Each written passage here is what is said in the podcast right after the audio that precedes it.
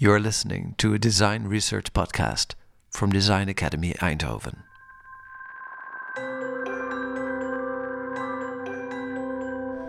My name is Henrique Nascimento. I come from Portugal.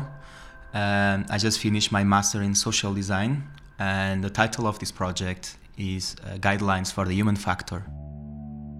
So, Guidelines for the Human Factor is a research, a one-year research on labor. So, what is the current state of labor? So it's a ready state, like uh, more than half of the jobs that is performed nowadays could be fully replaced by robots in just the next ten years. So if the robots will replace human labor, we need to redefine what is the value of labor for human. So what I propose in my project is, I believe that robots will become partners that we need to work with and not a tool anymore. Robots will have the characteristic acts almost a human being. From the moment they are delivered to an owner, this robot will have a very particular life that will be defined by the uh, by the owner itself and by the experience of the owner. Therefore, every robot will be independent from the other one and will have their own condition and their own learning process. So this is what is very interesting, and, and this is what is happening in, in this computer uh, robotic uh, field. So my The project is an algorithm-driven working space where we have a table and four chairs. Two chairs are occupied by the robot, by the algorithm, and on the other two by humans. On the center of the table, there is an hologram to produce an object. The humans are, are having a conversation.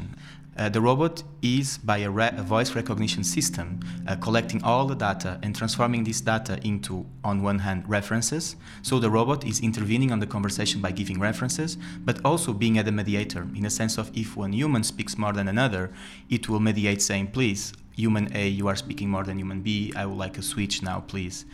And on top of everything, being moderator and intervening on the conversation, a second branch of his, that is to create an, an, an object. In, this, in, in my project, is a vase uh, in real time based on the conversation.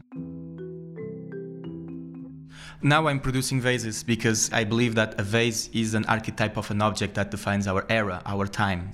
But if we look to the future, we can produce anything you want. We can produce a book, we can produce a tapestry, we can produce a car, we can produce a chair. It's infinite, all the possibilities. From, from the moment that we start to use language uh, as a material, and more refined is our language, more refined is the object. More interesting our conversation is, more interesting an object can be. I do look forward.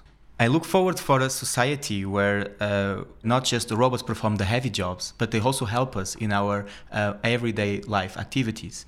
Um, although we need to be very careful within the role of algorithms. Technology um, is something that could be poisonous or can heal at the same time. Technology has this role. So the way in the next decades that we're going to drive technology, that we're going to drive the research on technology, will define which type of utopia or dystopia we could have.